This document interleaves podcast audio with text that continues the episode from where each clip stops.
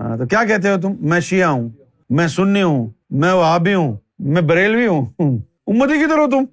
تو تمہارا بھی دین ختم ہو گیا نا، اس لیے اب امام مہدی کی ضرورت پڑی۔ اور اللہ تعالیٰ نے قرآن مجید میں پہلے ہی کہا ہوا ہے کہ اے مومنو من یرتد منکم عن دینہ، کہ جب تم اپنے اپنے دین سے پھر جاؤ گے نا، فسوف یاتی اللہ بقوم، تو پھر اللہ تعالیٰ جو ہے اپنی قوم کو لائے گا۔ یہ وہی دور ہے۔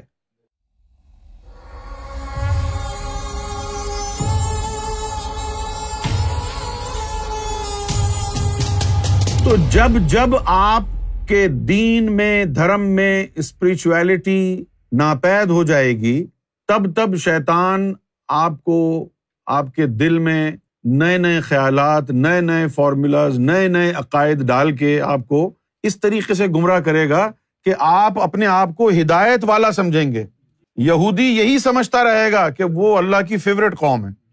بھائی یہودیوں کو یعنی اللہ نے جو کہا تھا کہ بھائی تم ہماری فیوریٹ، بنی اسرائیل ہماری فیوریٹ نیشن ہے، تو آج کا یہودی اپنے لیے سمجھتا ہے وہ بات۔ تمہیں تھوڑی کہا تھا، تمہارا کردار ایسا ہے جیسے ان کا تھا۔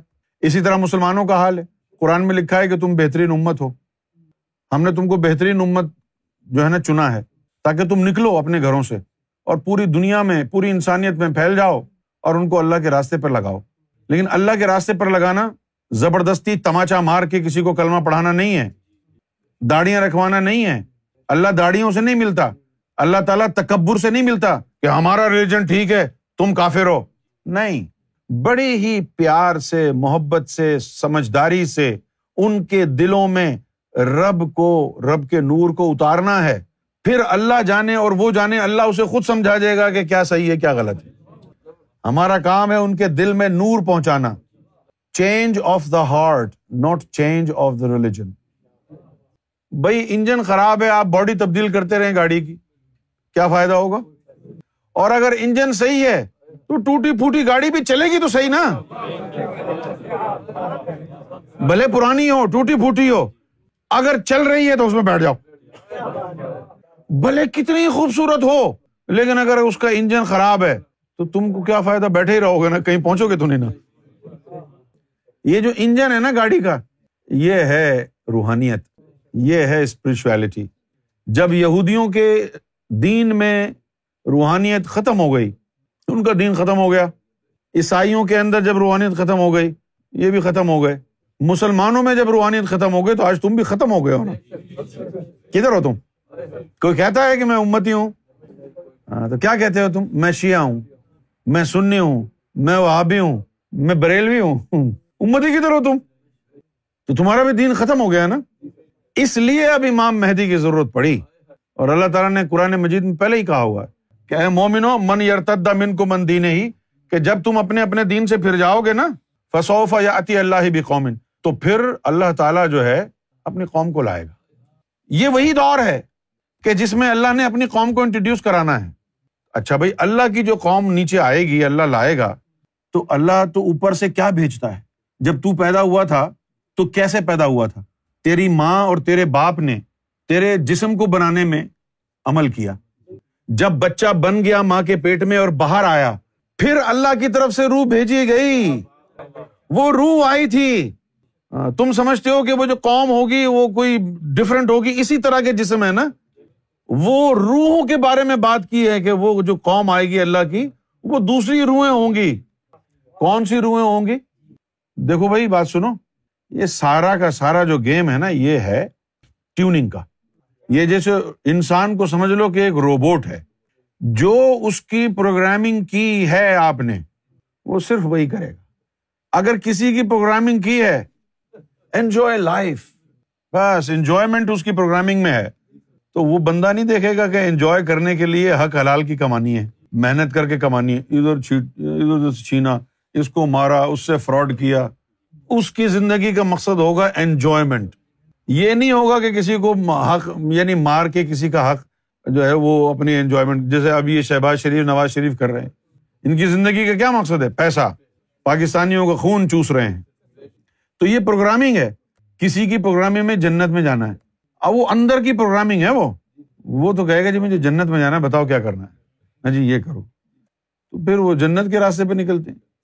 اب جو نئی قوم اللہ لے کے آ رہا ہے، اب اللہ کی قوم جو ہے، اللہ کی قوم تو اللہ کے ساتھ رہنا چاہے گی نا۔ قرآن مجید نے جو گروہ ہوتے ہیں نا بڑے بڑے، اگر تعداد تھوڑی ہو تو اس کو کہتے ہیں حزب، اور تعداد اگر اس سے بہت زیادہ بڑھ جائے تو پھر اس حزب کو قوم کہتے ہیں۔ اللہ تعالیٰ نے استعمال کیا ہے لفظ قوم الکافرین۔ اب اس کا مطلب یہ نہیں ہے کہ بھئی کسی قوم ہے وہ پوری کی پوری قوم جو ہے نا کافر ہے، نہیں، پوری دنیا میں جتنے بھی کافر ہیں، کوئی پنجابی بولے، کوئی سندھی بولے، کوئی ہندی بولے، کوئی پشتو بولے، کوئی انگریزی بولے، کوئی کچھ بولے، کسی بھی زبان کا بولنے والا ہو، کہیں بھی رہنے والا ہو، اگر وہ کافر ہے، اللہ کو رد کرتا ہے، تو وہ اس قوم کا حصہ ہے۔ اللہ تعالیٰ نے کہا ہے کفر کرنے والوں کو یہ قوم الکافرین ہے، پھر کہا ہے قوم الفاسقین، یعنی وہ سارے لوگ جو فسق و فجور میں مبتلا ہیں۔ اسی طرح اللہ تعالیٰ نے کہا ہے کہ اللہ کی قوم کون سی، جو صرف اللہ کو چاہتے ہیں، نہ جنت کو، نہ عیش و آرام کو، نہ اس دنیا کو، صرف اللہ کو چاہتے ہیں، وہ ہے اللہ کی قوم۔ کل کون ہے اللہ کی قوم؟ جن کی ڈیمانڈ نہ دنیا ہے، نہ ان کی ڈیمانڈ جنت ہے، وہ کہتے ہیں کہ صرف اللہ سے اللہ چاہیے اور کچھ نہیں چاہیے، وہ اللہ کی قوم ہے۔ اس کے لیے قرآن نے کہا ہے کہ وہ اللہ سے محبت کریں گے، اللہ ان سے محبت کرے گا۔ ان کی پروگرام ہی یہی ہے کہ بس nothing lesser than God، اللہ سے کم پر جو ہے وہ کمپرومائز نہیں۔ I will not accept anything lesser than بھگوان، اللہ چاہیے مجھے، اللہ۔ اور ان کی ان کی شان ہی یہی ہے، وہ اللہ سے محبت کریں گے، اللہ سے۔ ایسی قوم کو جب یہ پتہ چلتا ہے کہ بھئی اللہ کو پانے کا راستہ دلوں کو منور کرنے سے ہے، اچھا یہ روزہ، نماز، حج، زکات، یہ کس کے لیے؟ یہ تو جنت کے لیے۔ تو ان کی پروگرامنگ یہ ہے کہ ادھر چلو جدھر اللہ ہے۔ اگر کوئی ان کو یہ کہتے کہ بھئی اللہ کو پانے کے لیے نمازیں بھی پڑھنی پڑیں گی، وہ کہتے جی بالکل پڑھ لیتے، اور اگر وہ کہے جی اس کی ضرورت نہیں، بالکل کیا ضرورت ہے پڑھنے کی۔ ان کو اس چیز سے مطلب ہے جس سے اللہ ملے۔ اگر کسی نے کہا کہ نمازیں پڑھنی پڑیں گی اللہ کو پانے کے لیے، انہوں نے کہا جی بسم اللہ، پڑھی انہوں نے نمازیں۔ اب یہ مرشد مرشد کا فرق ہو گیا نا، کسی نے اللہ تک پہنچانے کے لیے نمازیں پڑھائی، حج کرائے، کسی نے کہا کوئی ضرورت ہی نہیں ہے۔ مسئلے مسئلہ جو اصلی ہے وہ یہ ہے کہ ان کی پروگرامنگ میں اللہ ہے، اور جو اللہ ان کی پروگرامنگ میں ہے نا، تو اللہ کو پانے کے لیے جو بھی اس کو مرشد کہے گا وہ کر لے گا۔